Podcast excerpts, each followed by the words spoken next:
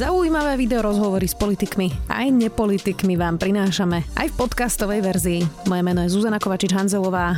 Vítajte pri relácii Rozhovory ZKH v audioverzii. Núzový stav sa končí 13. júna, rozhodla o tom dnes vláda, zatiaľ však ponechávajú zatvorené obchody v nedelu a to napriek tomu, že návrh na zákaz nedelného predaja dnes v parlamente neprešiel. Olano zatiaľ plánuje vymeniť všetkých šéfov okresných úradov za svojich sympatizantov a bez výberového konania. Viac už so šéfom poslaneckého klubu Olano. Michalom Šipašom, vítajte. Dobrý deň. Pán Šipoš, začneme aktuálne. Dnes bol taký burlivý deň v parlamente. Uh, vyzerá, že tam bola teda nejaká potička vášho poslanca Jozef Pročka s Lubošom Blahom zo Smeru. Vraj sa teda pobili. To je verzia Luboša Blahu. Čo sa tam teda stalo? Ja, čo mám informácie, tak som zachytil, že Jožo Pročko mal pozme, e, procedurálny návrh, ktorý hovoril o tom, že poslanec Fico a poslanec Vážny sa dosť často premávajú po parlamente pod vplyvom alkoholu, tak chcel vyzvať a e, záchranné zložky by boli e, v podstate k dispozícii, ak by sa im možno niečo mohlo stať.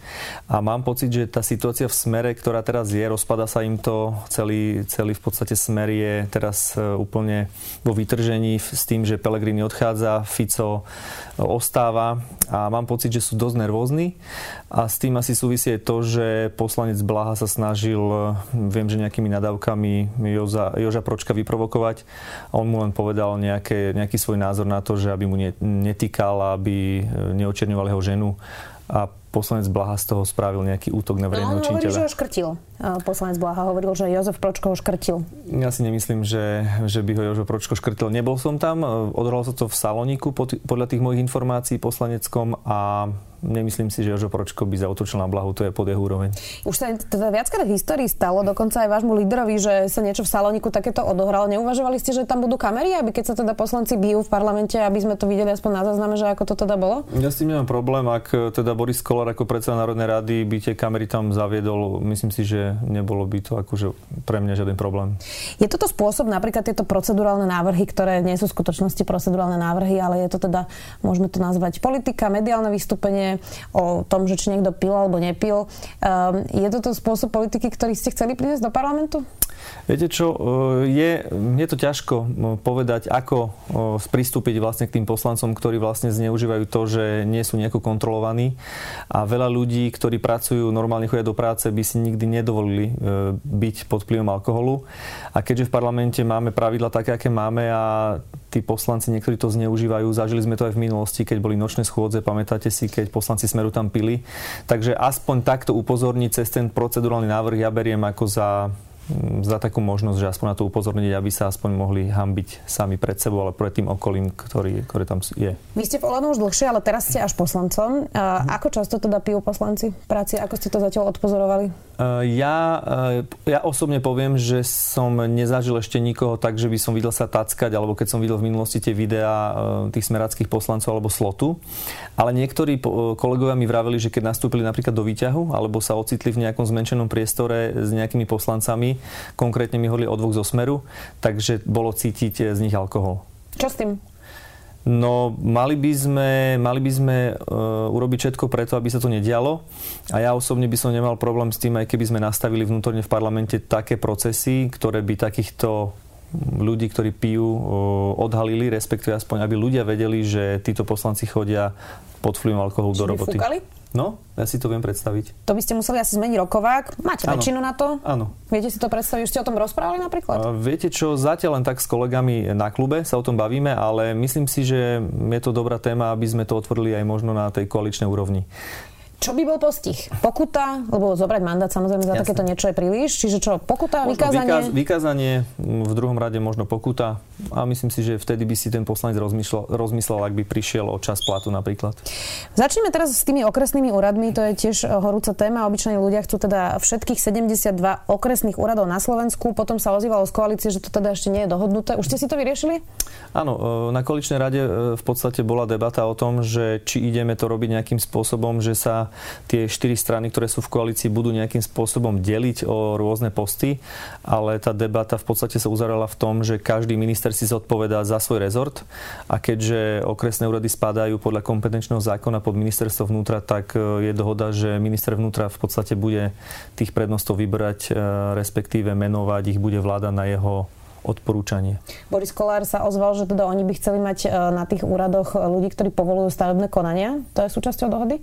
E, neviem o takejto dohode. Ja si myslím, že čo sa týka tých prednostov okresných úradov, čiže tých 72 pozíciách, tam e, je potrebné vybrať ľudí, ktorí budú predloženou rukou toho ministra, ale pod e, tým prednostom by mala byť hruba čiara a tie úrady by mali fungovať ako profesionálne inštitúcie pre občanov, pre klientov. Čiže výberové konania. Áno profesionálne. Prečo sa neurobí výberové konanie aj na šéfov okresných úradov? To predsa nie je nejaká politická funkcia. Tam by naozaj mal byť profesionál bez ohľadu na to, či je červený, zelený alebo modrý človek vo vláde, to je úplne jedno. Prečo sa neurobia napriek tomu, že váš predseda a premiér Matovič hovoril, že teda budú sa robiť skoro na všetky mm-hmm. pozície výberové konania? Prečo teraz to neplatí a chodia nejaké akčné peťky vašich sympatizantov a vyberajú ľudí?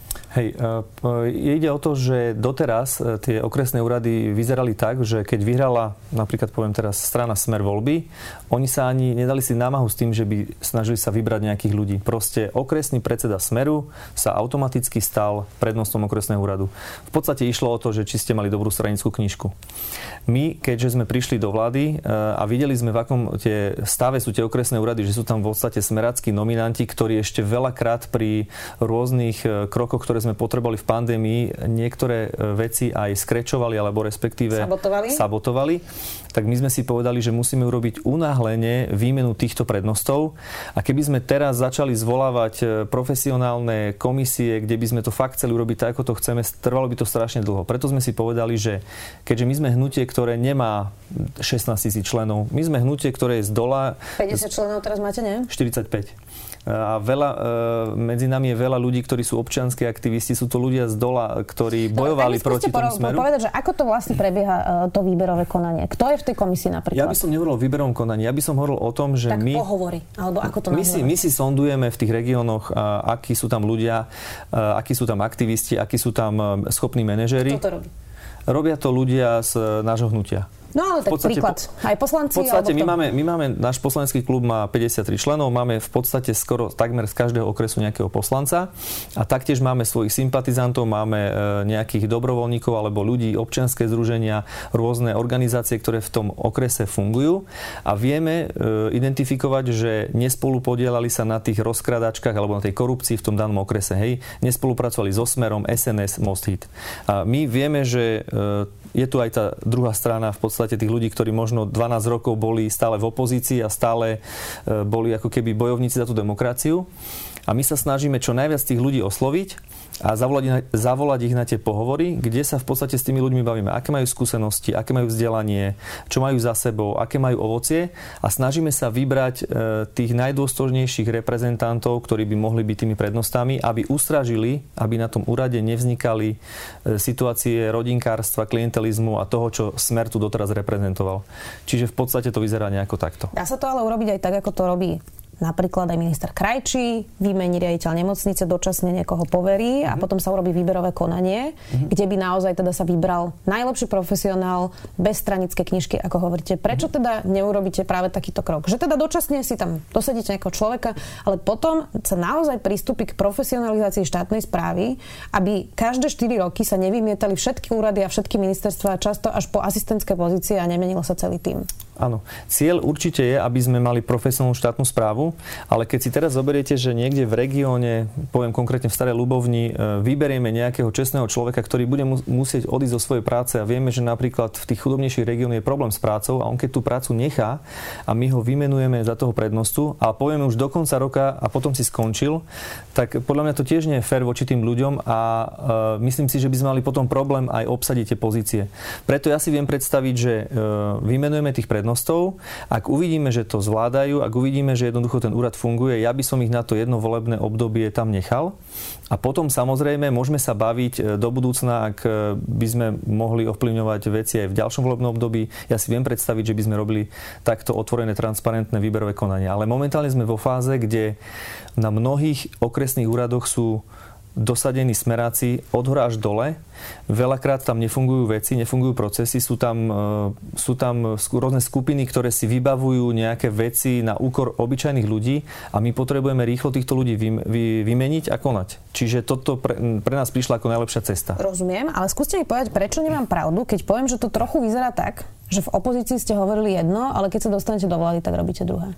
My sme sa veľmi o tom bavili ohľadom tých e, prednostov okresných úradov a zvažovali sme tieto alternatívy, ale keď sme jednoducho si povedali, že ako to fungovalo v minulosti, že sa obsadzovali 10 tisíce e, tých miest v štátnej správe, tak my sme si povedali jednoducho, že musí ten minister mať dôveru aspoň v tých prednostoch, aspoň v tom jednom človeku v tom okrese, aby tam mal tú predloženú ruku a preto sme si povedali, že pod tým prednostom urobíme tú hrubú čiaru a tam budeme robiť tú profesionálnu štátnu správu. Úplne rozumiem. A toto je potom tiež taká principiálna otázka, ktorá sa teraz presne rieši aj s ministrom Krajčím, ktorý už vymenil teda 12 šéfov v rezorte, ale aj na ostatných rezortoch. Že mm-hmm. Čo to znamená, že aby minister mal dôveru v prednostu okresného úradu. Veď predsa, keď tam je človek, ktorý nemá žiadnu stranickú asociáciu a vyhrá výberové konanie, prečo by nemal dôveru ministra?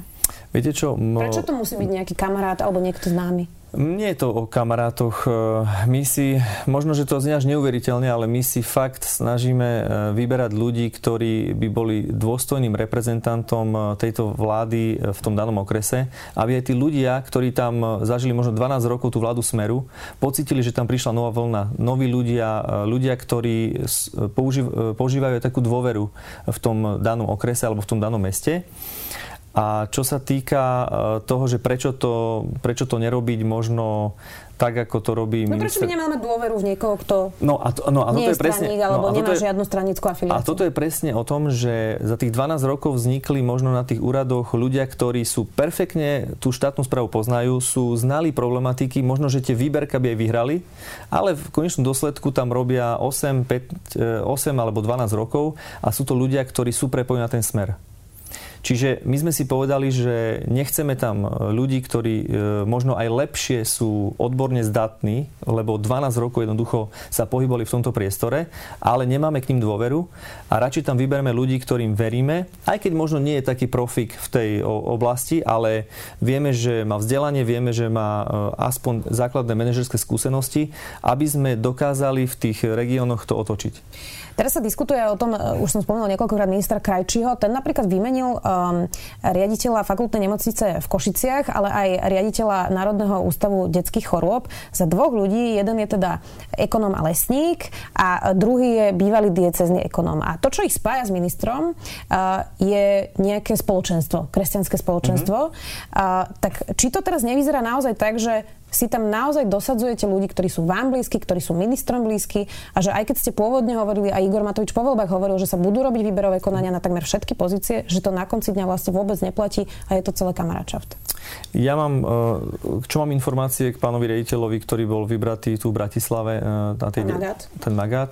Tam bola taká veľká aféra o tom, že to je lesník a že ako si tam môžeme dosadzovať nejakých lesníkov. Ja som osobne bol za ministrom, pýtal som sa na tieto veci. Je to človek, ktorý má vyštudovanú ekonomickú fakultu, je manažer skúsený a popri tom je ešte lesník. Eh, ja si myslím, že minister Krajčí má veľmi ťažkú pozíciu, pretože on bojuje proti finančnej skupine, ktorá už z veľkej časti ovláda zdravotníctvo. Keď si zoberiete lekárne, sieť lekárni, zoberiete si zdravotné poisťovne a do toho mám ešte, tušíme, nejaké výskumné centrá. E, nemocnice samozrejme, ktoré vďaka tomu smeru, ktorý tu bol, tak e, veľa z nich v podstate skončilo na priepasti krachu a tá finančná skupina ich svojím spôsobom skupuje a získava tú sieť.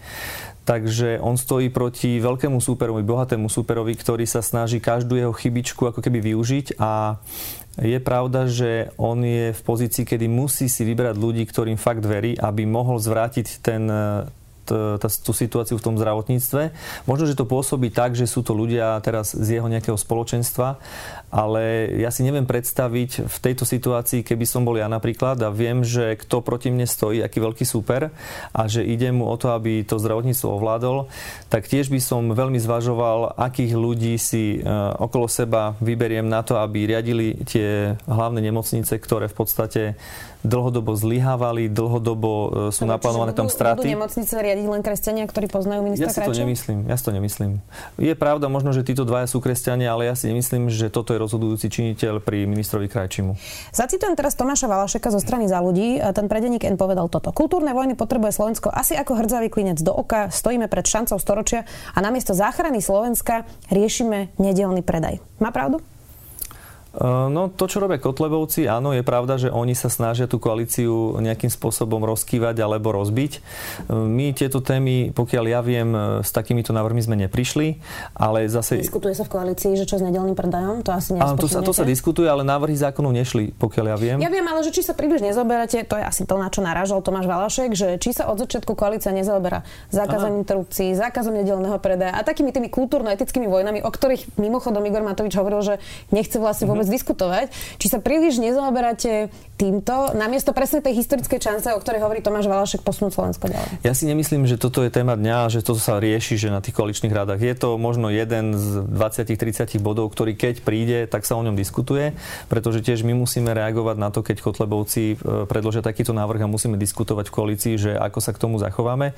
Ale mám taký pocit, že aj u nás napríklad na klube, že, že nie je to téma dňa vôbec. Skôr mám pocit, že e, tým, že nie sú nejaké výraznejšie témy, tak e, to niekedy aj médiá otvárajú. No a prečo nie sú výraznejšie témy v čase, keď naozaj sa prepadla ekonomika úplne šialeným spôsobom, zvyšuje sa nezamestnanosť? Prečo zatiaľ nie sú na stole tie ekonomické témy namiesto zákazu interrupcií Jany Záborskej? Je to podľa mňa o, o tom, že aké témy hrajú médiá, mm, o čím sa zaoberajú. Ja si myslím, že my v prvom rade riešime tieto veci, aby sme sa z tej pandémie dostali v čo najlepšom zdraví, ale aj ekonomickom zdraví našej krajiny. Čiže ja osobne vnímam práve, že tieto témy viac a toto beriem skôr ako také taký ten povinný folklór, že aby boli aj nejaké také diskusie, lebo tam, tam sa veľmi dobre ako keby dá e, polemizovať, že kto má pravdu, kto nemá pravdu, ale myslím si, že toto fakt nie je téma dňa ani pre mňa. Vy ste v tom spektre konzervatívcov a liberálov v Olano kde? Ja som taký umierený konzervatívec. Čiže za zákaz interrupcií by ste napríklad hlasovali? Ja by som veľmi nerad e, zakazoval niečo ženám. Ja by som veľmi rád pomohol ženám, ktoré sa ocitnú v ťažkej situácii a mne sa veľmi páči ten návrh, ktorý sme v minulom volebnom období predkladali, ktorý neprešiel o jeden hlas. Tuším, to bol hlas Andreja Danka, ktorý povedal, že on za Matovičov návrh nebude hlasovať. A mne sa skôr páči cesta pomáhať tým ženám, ako im niečo prikazovať, zakazovať a obmedzovať ich. Prezidentka povedala vo výročnej správe, chcem však pripomenúť, že len samotné vlastníctvo sľubu zvíťaziť nad korupciou nikoho z nás nerobí automaticky lepším a že pokiaľ zľavíme z najvyšších štandardov na férovosť a transparentnosť našich postupov, zlyhali sme v naplňaní tohto cieľa. Tak to sa dá predpokladať, že hovorila asi smerom už k vašej vláde, keďže to bolo uh, už teda po nejakom čase, čo uh, už budete mať 100 dní vlastne, čiže už to, mm-hmm. už to bude aj 3 mesiace.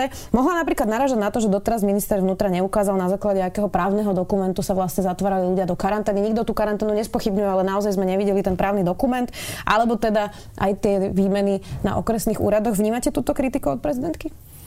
Viete, že ja si myslím, že je správne, že prezidentka pristupuje k novej vláde otvorene objektívne, že nachádza aj nejaké nedostatky a na druhej strane aj chváli. Čiže ja si myslím, že tak by to malo byť. E, prišlo by mi veľmi zle, keby prezidentka prišla do parlamentu a len chválila. Ja si myslím, že táto vláda... Bola to opravnená kritika? Možno, Alebo že... taký zdvihnutý prst, to môžeme asi nazvať? Skôr by som povedal, že chcela na to upozorniť. Ja som rád, že jednoducho si to všíma, že sleduje túto situáciu, ale myslím si, že každý, kto sleduje túto politickú situáciu, respektíve tí možno demokraticky zmyšľajúci ľudia, tak e, z tej novej vlády nechcem povedať, že sú nadšení, ale tešia sa, že prišla tá zmena a ten silný mandát sme dostali a my musíme robiť všetko preto, aby sme aj naplnili tie naše, naše predvolebné sľuby, ktoré sme ľuďom dali. Už som to spomínala, že bude teraz 100 dní vlády. Čo bola zatiaľ najväčšia chyba, ktorú urobila táto vláda? Možno, že e, slabšia komunikácia pri niektorých rozhodnutiach. Pamätám si, keď sa v čase Veľkej noci sme chceli zamedziť tomu pohybu, aby sa neprenášal ten vírus, tak možno vtedy bola nejaká slabšia komunikácia. A možno sme to mohli lepšie odkomunikovať.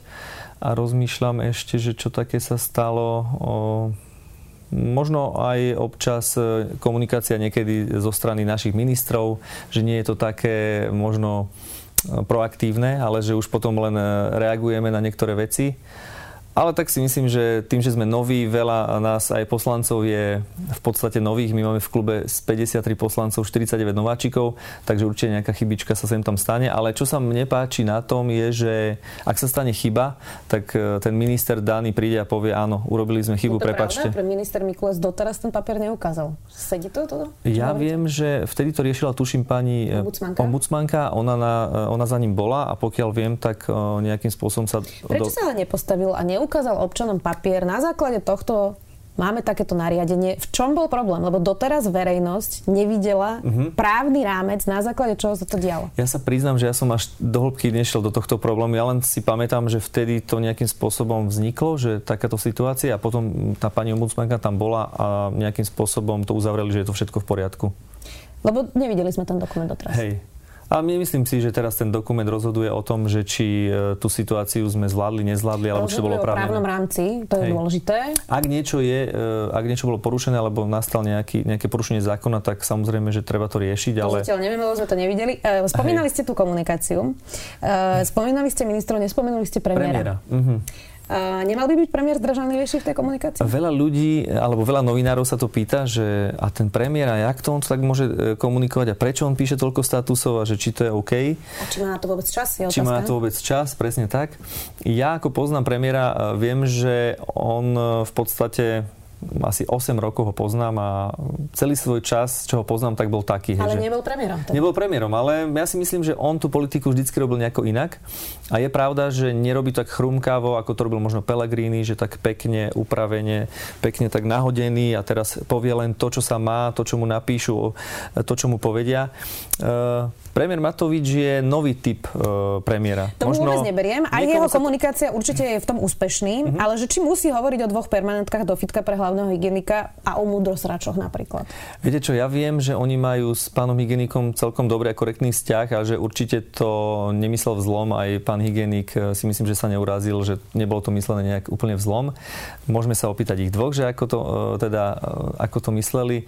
Určite to nebolo myslené vzlom. A čo sa týka múdrosráčov, No hej, je to možno nejaké také expresívne slovo pre niekoho a povieme si, že možno premiér by takto nemal komunikovať, ale zase je pravda, že keď niekto vyslovene si niečo vymýšľa alebo proste za každú cenu sa snaží mudrovať a vyťahovať veci, ktoré mnohokrát sú takými polopravdami a niekedy to už závaňa klamstvom, tak áno, stane sa, že premiér napíše aj takto. Vy by ste to napísali? Ja osobne nie. Ešte mám jednu otázku. Mali sme tu Petra Pčolinského a pýtala som sa, že, komu sa, e, že s kým sa mu najlepšie robí v parlamente. A povedal vás. Vážne? Uh-huh. S kým sa vám robí najlepšie v parlamente? Mm, tak robí sa mi dobre veľmi s mojimi kolegami, ktorých máme v klube. A keď sa pýtate na iné strany, e, tak mám veľmi dobrý vzťah aj s Petrom Čolinským, aj s Anou Zemanovou, ale aj s Janou Žitňanskou. Opozícia? S opozíciou veľmi nespolupracujem, priznám sa, že veľa tých poslancov nepoznám, mm, čiže tam nejaká spolupráca asi zatiaľ nie je. E, očakávate, už posledná otázka, očakávate, že keď sa Smer rozdelí a bude teda Smer a potom nová strana Petra mm-hmm. Pellegrino, že to nejako zmení dynamiku v parlamente? Je to možné. Aj teraz som registroval, že Peter Pellegrini sa snažil tými tlačovkami, ktoré mal, tak sa vyhraniť voči Ficovi, že veľakrát som mal pocit, že ani nejde o to, že čo hovorí, ale ako to hovorí a ako sa vyhraňuje voči Robertovi Ficovi. Môže byť, že tam vzniknú nejaké tábory, ktoré budú superiť vlastne... Je priateľnejšie na spoluprácu Peter Pellegrini ako Robert Fico? Mm, ťažko povedať, ja toho Petra Pellegriniho ešte úplne nepoznám, keďže tiež som nováčik v parlamente. Mm, čas ukáže.